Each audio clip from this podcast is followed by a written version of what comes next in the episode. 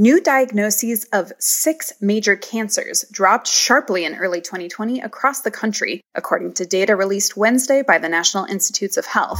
But it's not good news. Government researchers say the decline reflects missed screenings and checkups during the first wave of COVID 19, not an actual decrease in cancer, and called for more investment in early detection.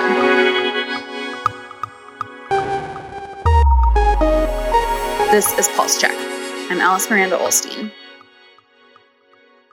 Boehringer Ingelheim just became the third drug maker to agree to bargain with the government over how much Medicare will pay for its diabetes drug Jardiance, one of the 10 medications recently selected for negotiation under the administration's new program aimed at lowering drug costs. Other pharmaceutical companies have until October 1st to decide whether to participate in the negotiations or face a hefty excise tax. Drug Enforcement Administration interdictions of fentanyl are on track to set a new record, the agency announced this week. Since January, agents have seized more than 55 million fentanyl pills and over 9,000 pounds of fentanyl powder. The Biden administration touted this as a win, but overdose deaths are continuing to rise. And the Biden administration has yet to reverse a Trump era health policy, allowing employers to subsidize their workers to move off the company health plan and onto the individual market. Politico healthcare reporter Kelly Hooper is here to explain why the White House hasn't acted. Hey, thanks so much for having me.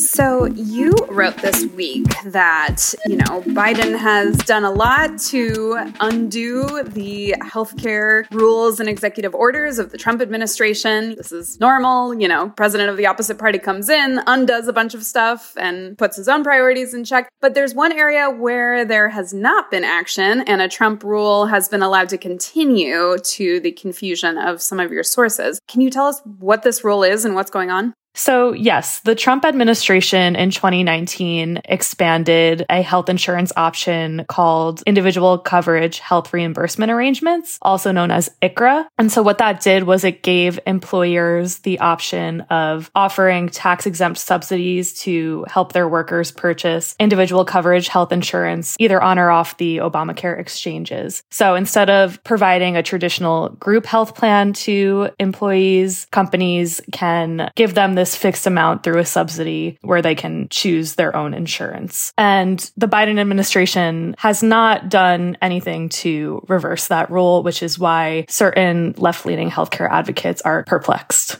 And why are those left leaning healthcare advocates opposed to this rule that allows employers to, you know, not cover their workers themselves, but put them in the exchanges? So I spoke with one group called Keep Us Covered, which is basically a campaign pushing the Biden administration to overturn this Trump rule that expanded ICHRA. And they argue that this Trump rule allows employers to basically dump sicker, more expensive employees onto the Affordable Care Act exchanges and muddy the risk pools there, which basically would then raise premiums for everybody else. So one former Obama HHS HHS official who's policy advisor for that group, she told me they really don't know why the administration hasn't done anything on this. And they're really pushing them to just get it off the table, especially because in June, the House passed a bill that would codify the Trump ICHRA rule. So they're concerned that eventually Congress might, even though that bill is not really going anywhere in the Senate right now, that just is giving them more concern that it could eventually be codified.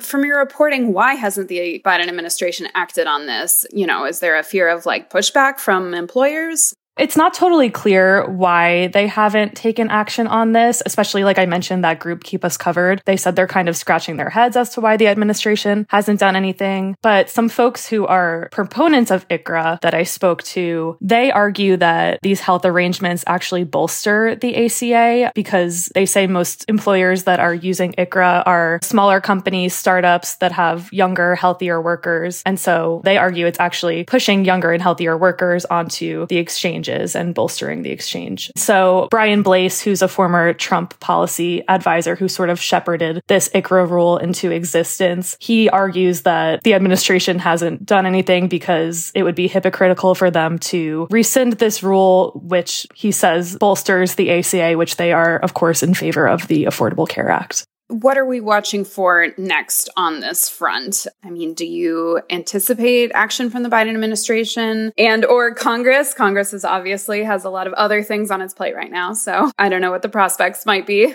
So, one of the left leaning healthcare advocates I spoke to from the American Nurses Association, who has spoken to the Biden administration, they said, you know, they don't believe that the Biden administration has a positive view of ICHRA and they anticipate them taking regulatory action. But we haven't heard anything from the administration indicating that they are actually going to take concrete action. So, it's sort of just something we have to watch and see how it plays out. But one thing I will note is that uptake of ICHRA has been incremental since Trump expanded these types of arrangements a few years ago, but it is starting to pick up slightly. So a few ICHRA administrators that I spoke to said that as health costs are soaring this year, it is a way for employers to save money by offering their employees this type of coverage. And so they are increasingly seeing, you know, even though it's incremental, it is ticking up the amount of employers who are offering this type of coverage. And two major insurers in their earnings calls last month said that they are looking to ICHRA as an investment area. So, sort of these administrators and proponents of ICHRA are predicting that it could increase in use among both small and large employers going forward. And then, you know, as it becomes more popular, it might be harder for the Biden administration to say, okay, we're going to take this back now, especially if more people start using it. So, I guess we'll just have to wait and see. The administration hasn't indicated they're going to address it, but, you know, it's possible they could. Well, thanks so much for bringing all your reporting on this to us, and we are interested in what happens next. Thanks so much for having me. And before you go, join Politico today at 8:30 a.m. Eastern for our Cancer Moonshot event on cancer treatment and innovation. Join us for an in-depth conversation with leaders in the field, including private industry, nonprofits, the National Cancer Institute, and the Advanced Research Projects Agency for Health. To register, visit politico.com/events and click on the upcoming events tab. And that's our show. Our music is by the mysterious Breakmaster Cylinder. Afra Abdullah is our producer. Annie Reese and Alex Keeney are our senior producers. Our healthcare team editors are Eli Reyes, Dan Goldberg, Barbara Van Tyne, Beth Belton, and Sean Zeller. I'm Alice Miranda Ollstein. Subscribe and follow Pulse Check for a new episode every day. And subscribe to our newsletters where you can read this reporting Pulse, Future Pulse, and Prescription Pulse. Thanks for listening.